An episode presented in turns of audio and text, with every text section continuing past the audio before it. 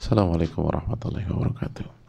Bismillahirrahmanirrahim. Alhamdulillah wassalatu wassalamu ala Rasulillah wa ba'd. Hadirin Allah muliakan alhamdulillah kita panjatkan puji dan syukur kita kepada Rabbul Alamin atas nikmat yang Allah berikan kepada kita.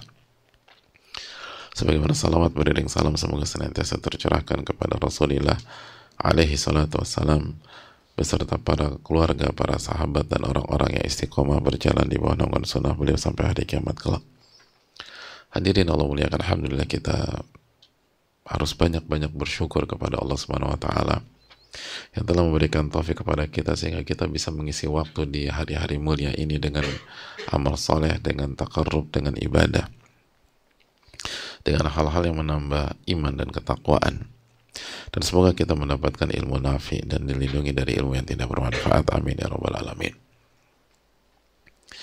Dan uh, sekali lagi bulan Al-Muharram adalah bulan haram yang terakhir dari tiga bulan haram yang datang berturut-turut. Maka apabila kita uh, merasa kurang di bulan Dzulqa'dah atau bulan Dzulhijjah maka ini waktunya untuk memperbaiki. Ini waktunya untuk uh, menutup kebersamaan kita selama tiga bulan berturut-turut dengan husnul khatimah. Sebagaimana ini adalah bekal untuk bulan-bulan ke depan. Bulan-bulan yang uh, kembali normal dan kita insya Allah baru bertemu dengan bulan mulia lagi di Rojab. Dan cukup jauh antara kita dengan Rojab. Biiznillahi ta'ala. Maka uh, siapkanlah bekal sebaik mungkin, sebanyak mungkin sehingga kita bisa bertahan di bulan-bulan ke depan, di hari-hari ke depan, di minggu-minggu ke depan. Setelah kondisi benar-benar kembali normal, maka uh, panen pahala sebaiknya banyaknya di bulan ini. Dan minta pertolongan kepada Allah Taala. Dan sekali lagi yang yang kuat berpuasa perbanyak berpuasa di bulan Al-Muharram. Sebaik-baik puasa setelah Ramadan adalah berpuasa di bulan Allah yang dinamakan Al-Muharram. Itulah yang disampaikan oleh Rasulullah Sallallahu Alaihi Wasallam. Yang tidak kuat atau ada kendala cari amal-amal lain atau kasih makan orang uh, kasih makan berbuka kepada orang yang berpuasa uh, lalu uh, cari amalan yang kita sanggup dan kita mampu untuk mengisi waktu di bulan yang mulia ini. Dan semoga Allah memberikan taufik kepada kita semua. Amin. Ya Rabbal Alamin. Sebagaimana salawat dan salam semoga senantiasa tercurahkan kepada Rasulullah alaihi salatu wassalam beserta para keluarga, para sahabat dan orang-orang yang istiqomah berjalan di bawah sunnah beliau. Hadirin Allah muliakan. Uh, kita akan lanjutkan hadis Abu Abu Isa atau hadis Abi Isa radhiyallahu taalaan uh, tentang apa yang Allah haramkan dan apa yang Allah benci dan kita sedang membahas sabda Nabi SAW wa kariha minkum qila wa qal wa kathrata su'al wa idha'atal mal. Allah membenci kila wakal dan Allah membenci banyaknya bertanya dan Allah membenci menghambur-hamburkan dan menyanyiakan harta. Dan kita sedang membahas tentang uh, bagaimana Allah membenci banyaknya bertanya. Dan kita sudah sampaikan bahwa banyak bertanya itu uh, banyak bertanya adalah mentalitas penuntut ilmu sejati sebagaimana testimoni dari Abdullah bin Abbas bilisanin saul wa qalbin aqul. Ketika beliau ditanya bagaimana anda mendapatkan ilmu se, se, sedalam ini? Kata Ibnu Abbas dengan lisan yang banyak bertanya dan hati yang uh, banyak berpikir dan mencerna. Namun yang dimaksud banyak bertanya yang positif adalah banyak bertanya sesuai dengan kaidah. Sesuai dengan kaidah. Pertanyaan yang bermanfaat dan sesuai dengan uh, kaidah para ulama. Dan sebaliknya apabila pertanyaan kita tidak sesuai dengan kaidah hanya sebatas banyak bertanya uh, maka itu tidak tidak terpuji. Dan itulah fungsinya atau pentingnya kita membahas apa yang dimaksud dengan banyak bertanya yang dibenci oleh Allah Subhanahu wa taala. Sehingga kita bisa tahu mana yang terpuji dan mana yang tercela. Mana yang mendapatkan ridho Allah dan mana yang mendapatkan murka dan benci Allah tabaraka wa taala. Karena kalau Allah sampai benci kita repot hidup kita hadirin. Mau hidup di mana kita? Mungkinkah kita dapat kebahagiaan? Mungkinkah kita dapat ketenangan hidup? Nggak bisa dan pada pertemuan yang lalu kita sudah jelaskan di antara maknanya adalah eh, minta-minta uh, uang, minta-minta harta uh, untuk kepentingan pribadi. Itu dibenci oleh Allah Subhanahu wa. Kecuali kondisi darurat. Kalau tidak darurat, sebagaimana dikatakan Imam Nawawi rahimahullah, ulama sepakat itu itu dilarang. Itu sepakat dilarang. Dan bagi yang mampu bekerja, maka terjadi khilaf perbedaan pandangan para ulama. Sebagian ulama mengharamkan. Sebagian ulama memakruhkan dengan syarat. Jadi bukan membolehkan, tapi memakruhkan. Itu pun dengan syarat. Dengan syarat. Tidak apa mintanya tuh tidak uh, mintanya syaratnya hanya sekali aja nggak diulang-ulang tidak ilhah tidak merengek. Terus yang kedua tidak menggunakan cara yang merendahkan diri karena sebatas memintanya udah merendahkan diri. Apalagi pakai cara yang merendah tambah jadi merendah kuadrat itu nggak boleh. Jadi itu yang dijelaskan oleh para ulama kita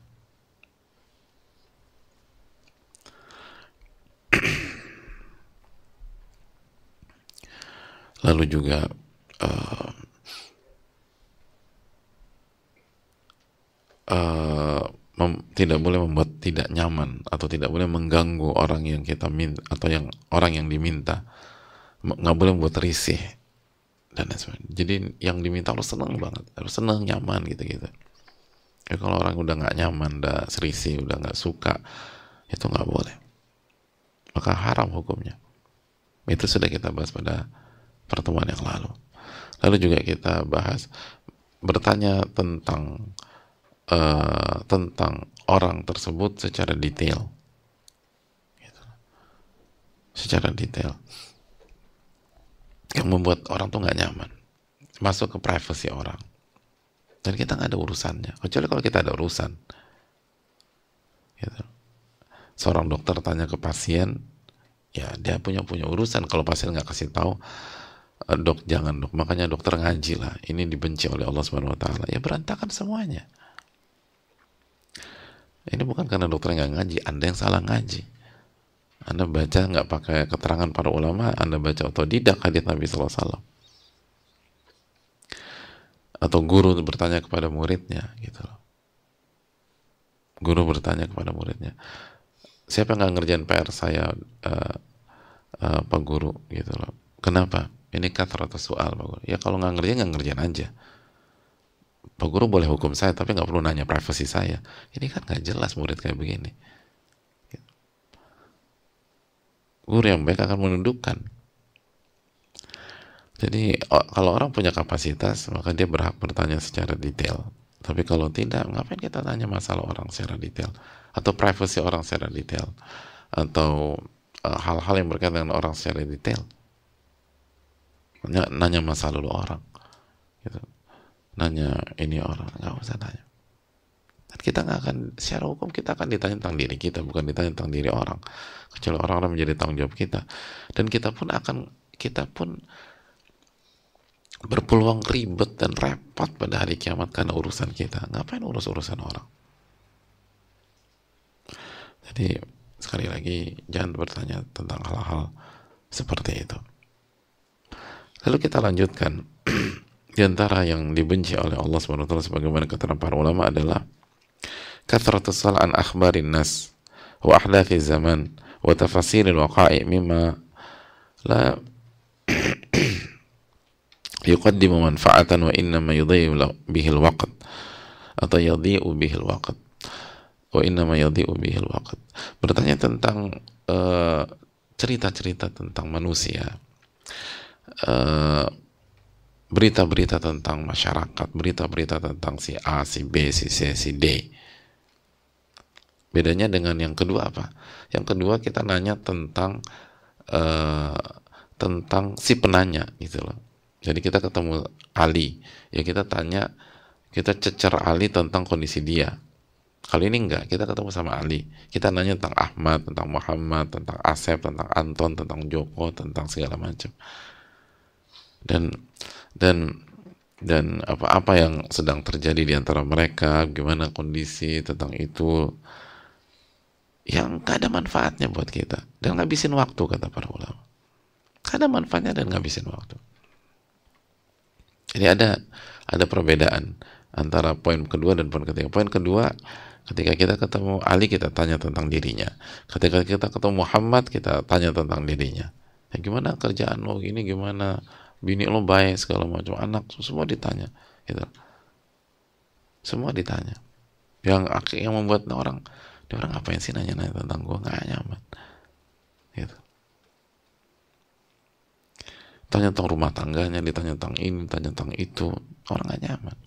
Urusan apa keluar rumah tangga saya dengan anda? Itu dibenci. Dibenci oleh Allah Subhanahu Wa Taala Lalu yang kedua, eh, yang ketiga, kita bertanya tentang si A, eh, kita bertanya kepada si A tentang B, C, D, E.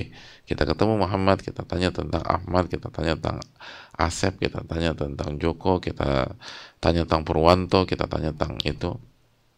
Dan gak ada manfaatnya buat kita. Gak ada manfaatnya. Dan gak habisin waktu kita nanya. Kita bahas tentang ini, kita bahas tentang itu kecuali kalau bermanfaat, kecuali kalau meningkatkan iman, kecuali memang harus dibahas.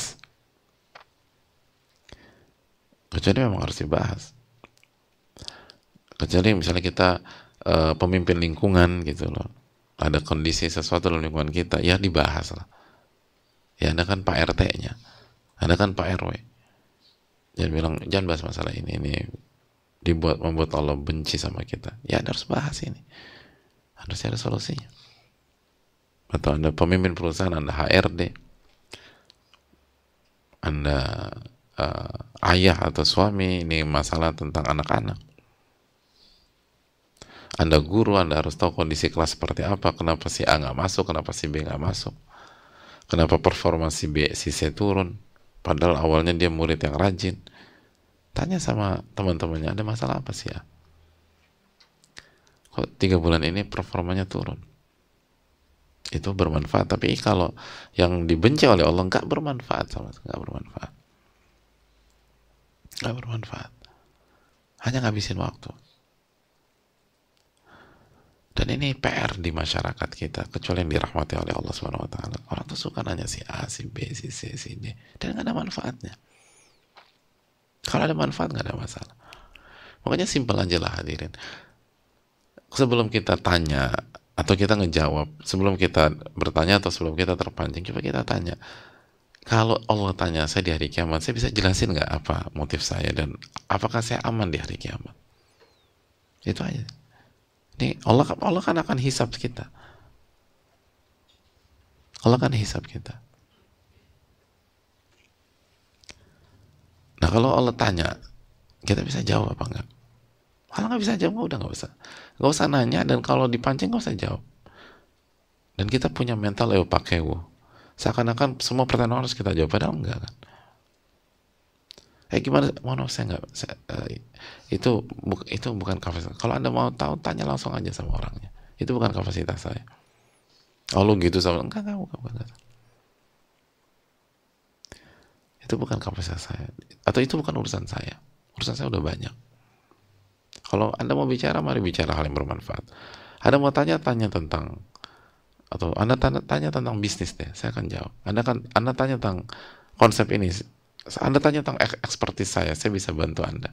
Tapi tanya tentang si A, si B, si C, si D, si E, bukan kapasitas. Dan itu dibenci oleh Allah.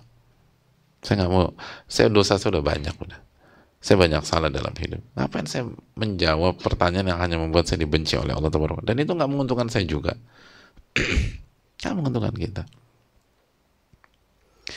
Jadi jangan suka bertanya tentang uh, apa tentang tentang berita-berita tentang orang lain kecuali kita memang punya butuh untuk penelitian, untuk hal yang bermanfaat dan bisa mempertanggungjawabkan di sisi Allah Subhanahu wa taala. Kalau nggak bisa nggak usah. hal yang detail-detail. Tafasilul waqi kejadian-kejadian tapi kita pengen tahu sampai seakar-akarnya. Dan ada manfaatnya juga. Ada manfaatnya. Itu hal yang perlu kita camkan. Dan bahaya diri bahaya. Karena kita akan dibenci oleh Allah taala. Itu sangat mengkhawatirkan sangat mengkhawatirkan. Dan itu enggak itu bukan karakternya para sahabat dan orang-orang soleh.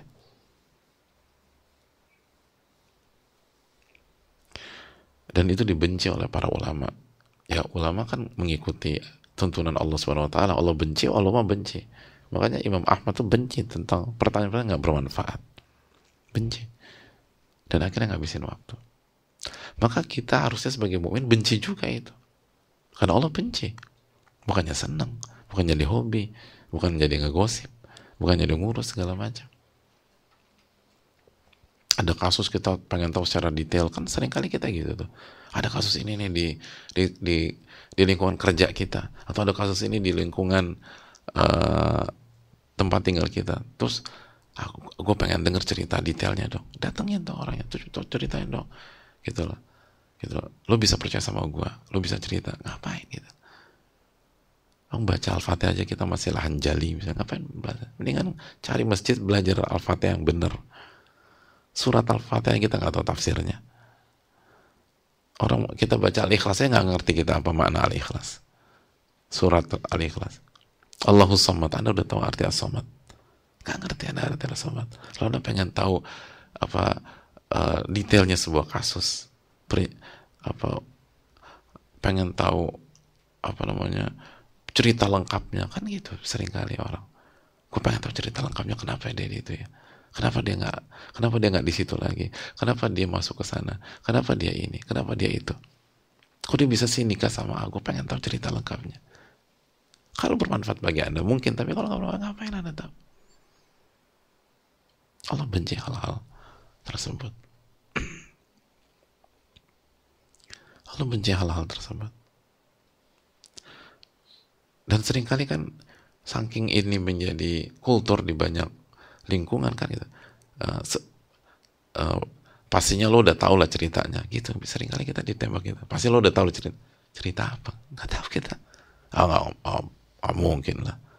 Bohong lo bokis lo kan banyak sering kali kita dengar. Pasti lo udah tahu lah. Enggak enggak tahu gitu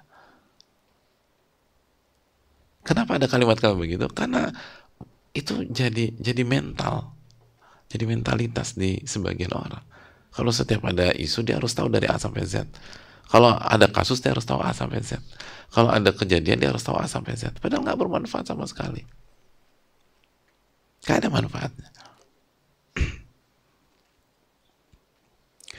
kita tuh bukan bukan bukan di titik jangan bertanya. Kita harus mengatakan tidak kalau ada orang mau cerita tentang hal, -hal seperti itu. Yang bukan domain kita yang bukan urusan kita yang bukan kepentingan kita. Nggak nggak mohon maaf. Nggak gue mau cerita sama lo kasus yang kemarin. Nggak nggak nggak, nggak. kalau lo mau cerita sama si A aja. Ah itu kapasitasnya. Ya. kalau lo mau cerita sama si B aja itu pimpinan divisi dia tersebut. Itu lebih jelas. Sama gue gue nggak ngerti apa-apa bukan kapasitas aku juga. Aku nggak mau dengar. Urusan aku udah banyak. Aku banyak dosa aku banyak salah. Udah saya aku mau ngurusin dosa-dosa aku aja lah. Tapi kalau ini bermanfaat ayo kita bicara. Kalau enggak enggak saya nggak mau bicara. Bukan orang dipancing-pancing terus ditanya-tanya dikorek-korek sebagaimana yang terjadi di sebagian pihak. Awalnya si A nggak mau cerita. Tapi ditanya terus ditanya terus ditanya terus. Dipancing. Ah itu dibenci sama Allah Makanya coba perhatikan ya kita atau orang yang melakukan pola kayak gitu hidupnya nggak berkah. hidupnya nggak berkah. Kenapa? Oh, dibenci sama Allah. Dibenci sama Allah ta'ala. Seringkali berantakan hidupnya. Allah taala misal.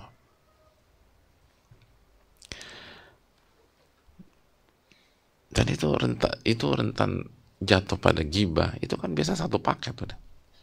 Bukan urusan kita. Terus ada kasus-kasus yang kalau orang itu dengar dia nggak nyaman. Karena berkaitan dengan kesalahannya, berkaitan dengan aibnya dan seterusnya. Itu kan gibah. Itu kalau nggak pakai bumbu penyedap. Belum lagi kalau pakai bumbu penyedap, fitnah. Gara-gara cuman kepo pengen tahu kasusnya jadi fitnah. Karena nggak dan dan itu itu kaidah berita Kaidah berita tuh begitu. Berita itu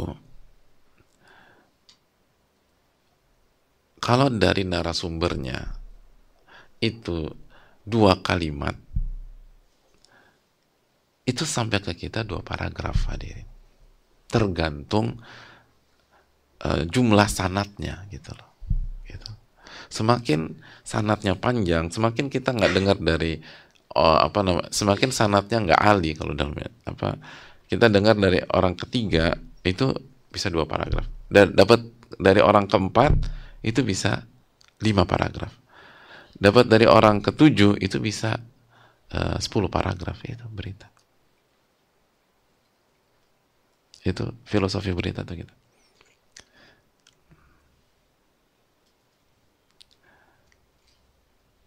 kata guru kami hafizahullah taala beri kaidah kaidah di masyarakat kaidah berita itu antitesisnya kaidah duit gitu loh. Duit itu nggak orang pertama ngasih berapa sampai orang ke 10 itu kurang gitu. Gitu. Orang pertama ngasih 5 juta itu sampai orang ke 10 bisa 250 ribu gitu. Ini hilang nggak tahu ke mana tuh fulus. Ada inilah potongan inilah segala macam. Tapi kalau berita nambah. Berita itu nambah. Dari narasumber satu satu kalimat sampai orang ke sepuluh itu lima paragraf. Itu berita. Dan dan kalau kita ingin tahu bagaimana liarnya berita di masyarakat di lingkungan kita ingat permainan kita waktu kecil waktu kecil tuh kita main ini nggak? Apa uh, apa bahasanya apa sih? Sambu bukan. Ya antum tahu substansinya lah ya nggak karena saya nggak tahu apakah permainan itu punya nama baku apa enggak dan sudah dipatenkan atau belum saya nggak tahu. Apa sih namanya? Hah? koda misik? Bayangkan beda lah. Ada saya dapat berapa enam jawaban semua nggak ada yang sama nggak ada yang sama untuk permainan tapi benteng main benteng tuh kita punya ijma galaksin tuh ijma petak umpat. Eh, ini khusus permainan ini nggak ada yang sama namanya itu. Gitu. khilaf uh, di dunia anak-anak. Tapi kita tahu substansinya lah. Satu kata disampaikan uh, oleh atau dikasih tahu satu kata atau satu clue terus disuruh sampaikan lagi ke, ke depan ke temennya. Temennya nyampaikan nyampaikan nyampaikan sampai ke depan. Apakah masih sama apa enggak? Mayoritas beda udah. Beda.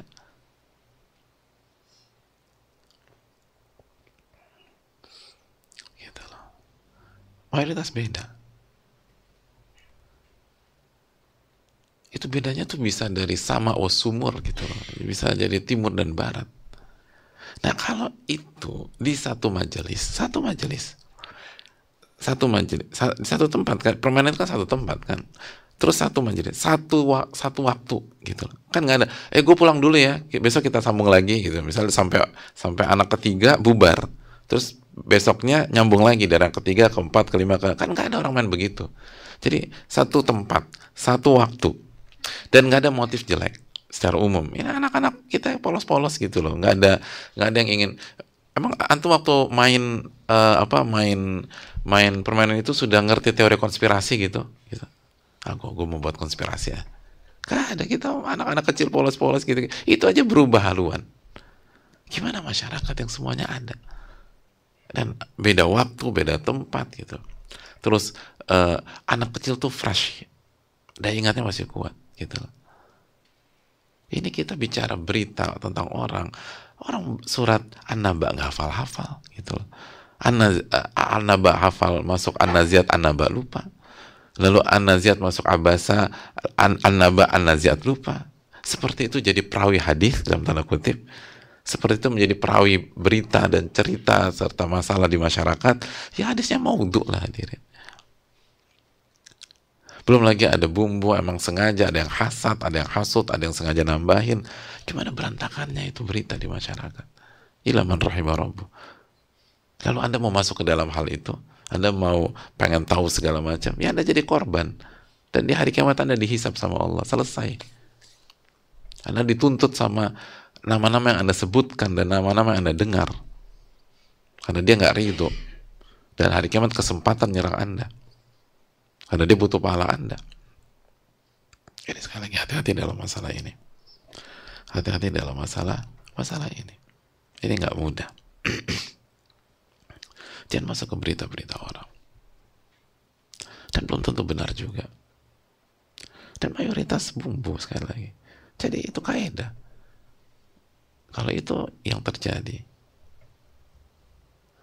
di apa di apa di di di permainan sederhana anak-anak. Dan itu anak-anak cuman nggak sampai 10 orang mungkin 7 8 itu aja udah melenceng.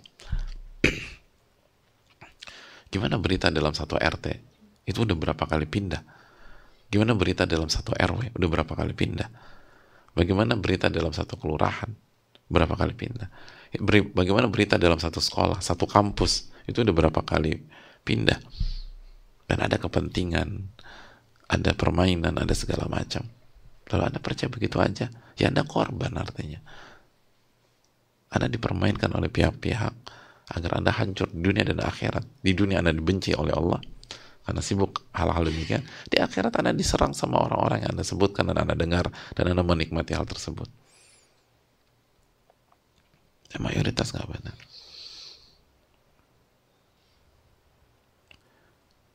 Mayoritas tidak benar. Allah taala alam uh, bisawab. Ini yang perlu kita camkan uh, bersama-sama hadir yang muliakan dan semoga kita dijaga oleh Allah dari uh, pertanyaan-pertanyaan dibenci oleh Allah taala. Semoga bermanfaat. Wassalamualaikum warahmatullahi wabarakatuh.